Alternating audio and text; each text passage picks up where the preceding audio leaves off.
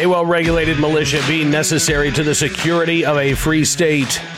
The right of the people to keep and bear arms shall not be infringed. So glad that you've joined me on another edition of Bearing Arms Cam and Company for this uh, Wednesday, September 21st. We are going to be talking about a, a lawsuit that was filed in the wake of the Bruen decision in the Supreme Court. And actually, a it's not just one lawsuit. You've got multiple lawsuits filed around the country taking on one of the so called sensitive spaces that a lot of cities, not every city, but a lot of cities have put in place when it comes to concealed carry. And that would be uh, public transportation systems.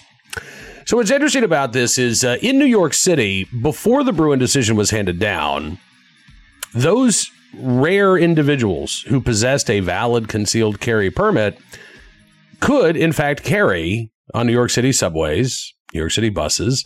Uh, after the Bruen decision came down and New York's may issue concealed carry laws were declared unconstitutional, opening the door for the average New Yorker to obtain a concealed carry license, at least in theory. Uh, one of the new sensitive places adopted by the state of New York, yeah, the subway system, the mass transit system in New York City, uh, and other cities around the country have long had these bans in place on public transportation systems, including in Washington, D.C., where the uh, metro system, which not only serves D.C., but also Maryland and Virginia, uh, bars lawful concealed carry holders from riding on the uh, metro rail. Uh, city of Chicago has its own ban on concealed carry on public transportation. Meanwhile, you've got cities like Atlanta uh, and Dallas, Kansas City, uh, St. Louis that do not uh, ban handguns on public transportation. Actually, I need to go back and look at St. Louis. I might be wrong about that, but I know that the Dallas and Atlanta area mass transit do not have carry bans. So, shortly after the Bruen decision was handed down, you had uh, several individuals file suit uh, in Washington, D.C taking on Metro's gun ban. And now, Washington, D.C.'s Attorney General, the uh, top prosecutor there in the city, uh, is firing back, declaring that uh, guns should remain banned on the uh, Metro system. Attorney General Karl Racine, in a uh, pretrial motion in federal court, uh, said that uh, Metro, with rail and bus passengers, including thousands of federal workers and children riding to school, is one of the quote sensitive places where guns can remain prohibited. Uh, Racine says that, quote, every modern mode of interstate transportation prohibits the carrying of loaded firearms on one's person, including commercial aircraft and interstate buses. Uh, and since Metro serves D.C., Virginia, and Maryland, at least portions of uh, Northern Virginia and uh, uh, Southern Maryland, uh, that this is, uh, in fact, interstate transportation and that the ban on concealed carry should remain in effect. Now, I would argue there are a couple of different things. First of all, there's uh, maybe a prohibition on carrying a firearm uh, in a uh, in an airplane or on a bus or on Amtrak. There is not, however, a ban on transporting those firearms. and I believe the Metro ban not only prohibits the carrying of firearms, but the transporting of firearms as well. It is true that Metro serves a lot of federal employees, that Metro has kids riding to school on the uh, Metro in the morning.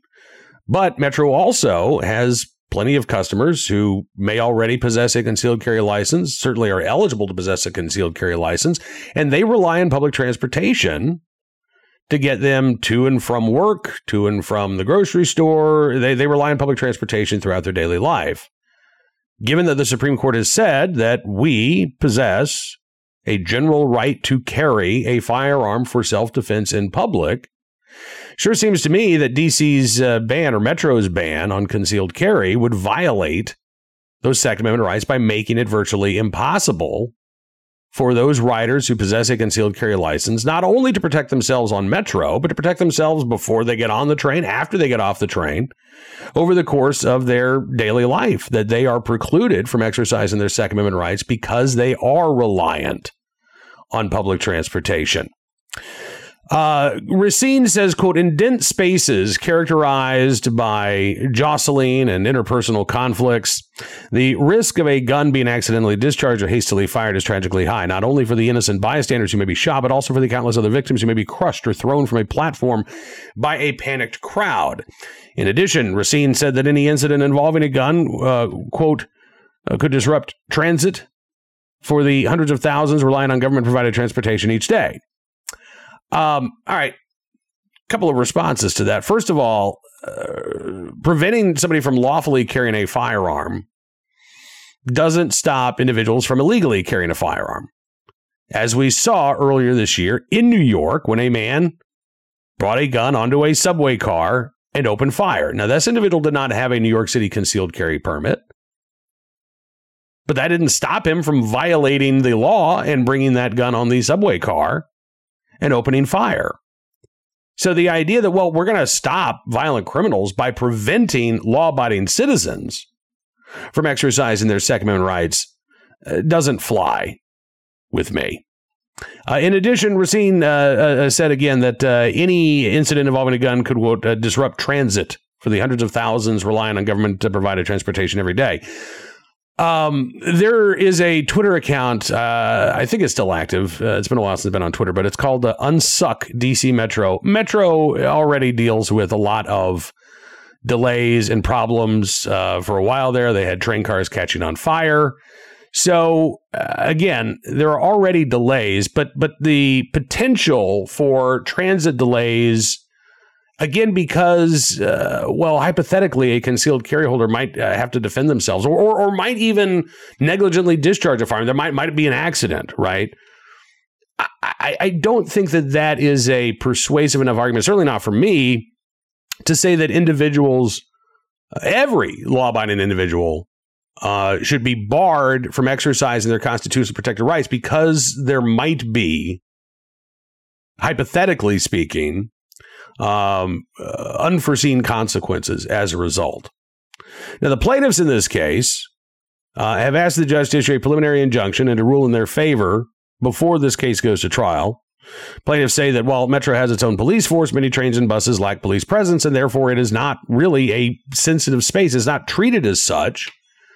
Uh, the average uh, bus or the average Metro car, not really treated as sensitive, quote unquote, because there really is no law enforcement presence. Although the Supreme Court said in Bruen that even the presence of law enforcement, even knowing that, you know, well, typically there's a cop somewhere nearby, that alone uh, is not evidence that a particular location is a sensitive place. But the plaintiffs also say that even if the public transportation vehicles could be considered sensitive areas, the prohibition on licensed carry on such vehicles is a substantial infringement on licensees' Second Amendment rights. This is especially the case as to persons of limited means lacking access to alternative transportation, which, by the way, is a great point. Again, this ban falls harder, well, on those who are relying on public transportation, right?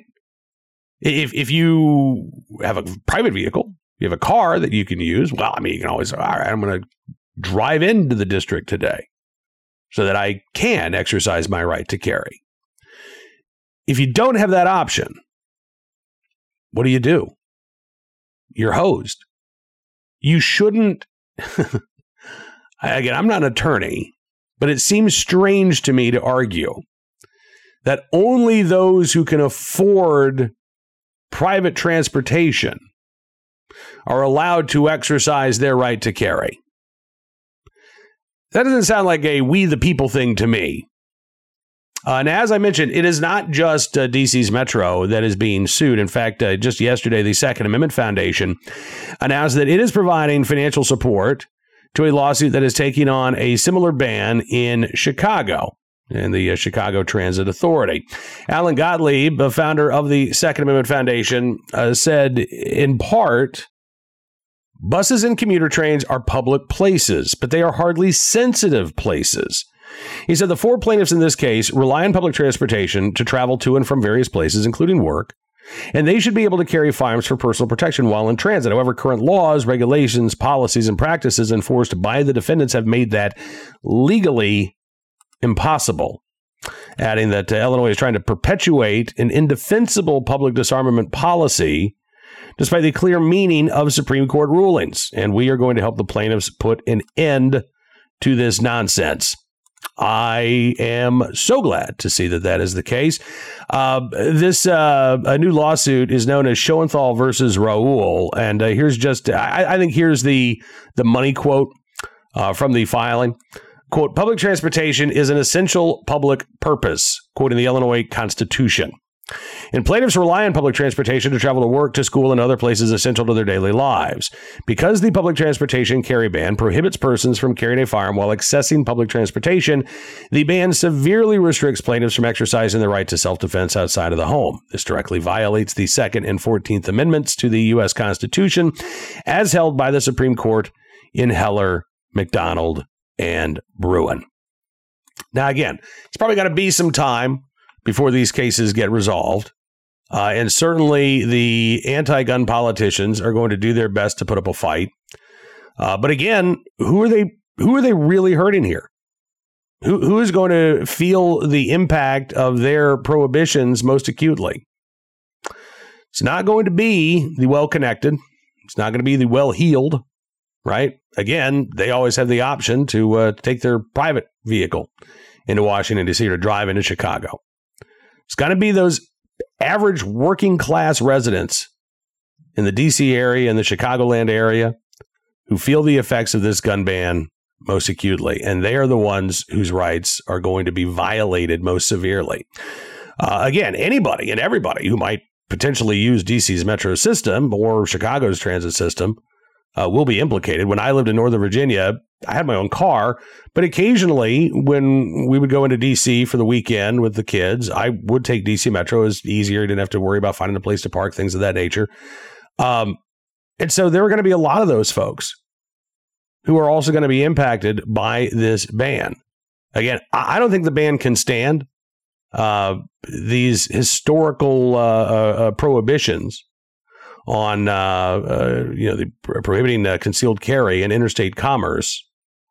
Um, I, frankly, I think that's kind of a stretch on the part of Karl Racine, but it also does open up a larger question of whether or not those types of bans are constitutional as well. You know, this is something that I think is uh, one of the next steps to come here uh, post Bruen in terms of the litigation. You look at well, any other constitutionally protected right. And it doesn't end at the boundaries of your home state, right? I mean, I live in Virginia, but if I travel into West Virginia or if I go down to North Carolina or drive up to Maryland, I don't lose my First Amendment rights. I don't lose my Fourth Amendment rights. But depending on what state I'm traveling to, my Second Amendment rights stop at the state line. You know, West Virginia is a constitutional carry state. They recognize Virginia concealed carry licenses, but Maryland doesn't. Washington, D.C. does not. And states like New York, states like California don't even have non resident permits.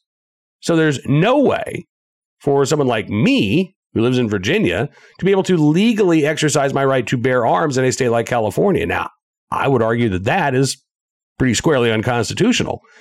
And yet, this is something that the courts are going to have to wrestle with going forward. Why should our right to keep and bear arms end at the state line? I would say there's no good reason why that should be the case. But uh, obviously, the anti gun activists have a very different point of view. All right, let's turn our attention to today's armed citizen story, our good deed of the day, and our recidivist report. We'll start there with uh, uh, what's going on in Sioux Falls, South Dakota, where officials actually held a, a press conference this week to talk about the number of repeat offenders that they are seeing on the uh, streets of the city uh, and the problem that uh, this is causing here in terms of violent crime. The uh, mayor cited a recent homicide on Labor Day. Uh, as an illustration of what law enforcement deals with, describing the suspect as a parole absconder who got a hold of a gun. The mayor said that the suspect had been sentenced to multiple years in prison just last year, but was released on parole after just a few months. Yeah, the uh, police chief said these are some of the most dangerous people that our officers deal with because they know that they're headed back to prison if they're caught. Suspect may be armed in a stolen vehicle.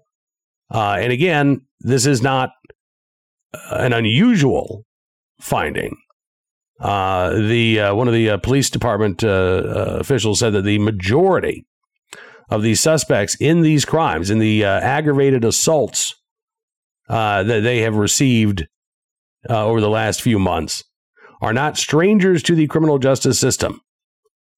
So they're seeing a an increasing number of individuals who are already on parole, already on probation, not doing a lot of time for their original sentences, and shockingly, are going on to commit more crimes once they're let out early. Again, this is not just a blue state problem, unfortunately. This is a blue and red state issue.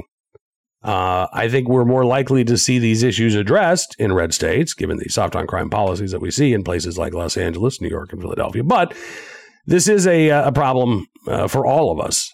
And unfortunately, until we start to repair the criminal justice system, instead of trying to slap new criminal offenses aimed at legal gun owners uh, onto the books, this problem is only going to continue to get worse.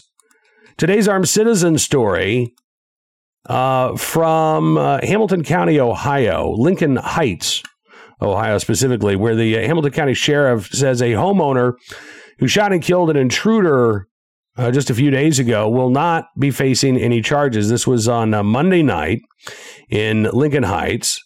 The uh, sheriff's office says 48 year old Henry Jennings was involved in a domestic dispute while he was driving. He sustained cuts to his neck and then crashed his vehicle. He then tried running away from the passenger. Investigators believe that he entered a home nearby. Uh, the homeowner was watching TV when all of a sudden this stranger was running into his house. Officials say the uh, homeowner dialed 911 as the incident was unfolding, saying, We heard someone yelling for help. He came in our house. Law enforcement officials say that the homeowner then feared for his life and fired several shots at Jennings who passed away at the scene. Other neighbors dialed 911 after the shots were fired. Shooting, uh, according to officials, is a case where Ohio standard ground law can be applied. Hamilton County Sheriff's Office has not released information regarding any uh, suspect information and arrest or possible charges uh, directed against Jennings' passenger. Uh, the sheriff's office again saying that Jennings was, quote, involved in a domestic dispute. Uh, we don't know if he was the initial perpetrator of that domestic dispute or a victim uh, in that domestic dispute. Again, the sheriff's office hasn't said, but we do know that, again, the homeowner, according to the uh, Hamilton County officials, uh, was uh, legitimately in fear of his life uh, when Jennings burst into his home. Uh, and then was shot. We will keep our eyes on the story. We'll bring you any more details uh, as they become available, and hopefully there will be more details forthcoming. Finally, today, our good deed of the day in uh, Washington, where three men have been honored by local police for being in the right place at the right time and willing and able to do the right thing to save the life of an officer back in May. Daniel Anselmo, uh, James Mike Bluin, and Ryan Ross, all receiving uh, Citizen Commendation Awards for their role in helping to stop an attack on Officer Daniel Martinez during a traffic stop. This was back on uh, May 19th. Officer Martinez had uh, pulled a car over. It was about 4:30 in the morning. Uh, the uh, driver of that car, 34-year-old uh, Brett Allen Kinney, then tackled Officer Martinez as he was being walked back to the patrol car. Uh, Daniel Anselmo says he heard a disturbance outside of his home across the street, and we looked outside. He saw an officer involved in a struggle, so he called 911 and then rushed over to help Officer Martinez. He said, "When I saw him on the ground, I assumed the worst. I heard two gunshots from the struggle, and I called 911. I saw a gray figure on top of a dark figure. Martinez was asking for help. Meanwhile, uh, James Bluin, who goes by Mike, said he was on his way to work and running a little late at 4:30 in the morning when he heard a, a, gunshot and ran to help. He said, "My body was working before my mind." Ryan Ross, the uh, last Good Samaritan who uh, got involved uh, just happened to be driving by when he saw what was going on. He heard Bluin call for help to hold Kenny, uh, and he thought, "I, what the hell's happening at 4:30 in the morning?" He said. Uh, all three of those citizens, despite hearing gunshots and having no way of knowing what was going on, uh, ran to help the officer in need. And as the uh, Sequim police say, because of their actions that morning, an SPD officer was spared even more serious injury or worse, and the suspect was apprehended before he could cause further mayhem and risk to the public. Martinez and Kinney both sustained non life threatening injuries, were uh, treated and released from a local hospital. Uh, Officer Martinez said in a recent interview that he remains on light duty. He's not allowed to comment on the incident as it remains ongoing. He says that he has not met all of the men uh, under better circumstances, but he says he hopes to in the uh, very near future. So, again, in the right place at the right time, willing and able to do the right thing to uh, help an officer in need. Uh, our appreciation to Daniel Anselmo, James Mike Bluen, and uh, Ryan Ross there in Sequim, Washington. That is going to do it for this edition of Bearing Arms Cam and Company. I want to thank you, as always, for being a part of today's program. We will be back tomorrow with even more of the latest Second Amendment news and information that you need to know about. In the meantime, I would encourage you to check out bearingarms.com throughout the day. We're constantly updating the website with uh, the latest news stories about your right to keep and bear arms. And, uh, well, the good, the bad, and the ugly. That you know, we've got good stories where we're seeing success. We've got some stories where, unfortunately, uh, gun control activists are putting up a fight, and then those ugly stories like. Oh, the sheriff in Santa Clara County, California, who's uh, facing corruption charges for allegedly uh, running a pay to play scheme when it comes to issuing concealed carry licenses. Yeah, that's an ugly story and we are covering at Bearing Arms. If you like what you see, I would encourage you to uh, become a VIP member at Bearing Arms as well. All you have to do, go to bearingarms.com slash subscribe, use the promo code GUNRIGHTS, and you get a significant savings. We certainly do appreciate your support. We'll see you tomorrow. Until then, be well, be safe, and be free.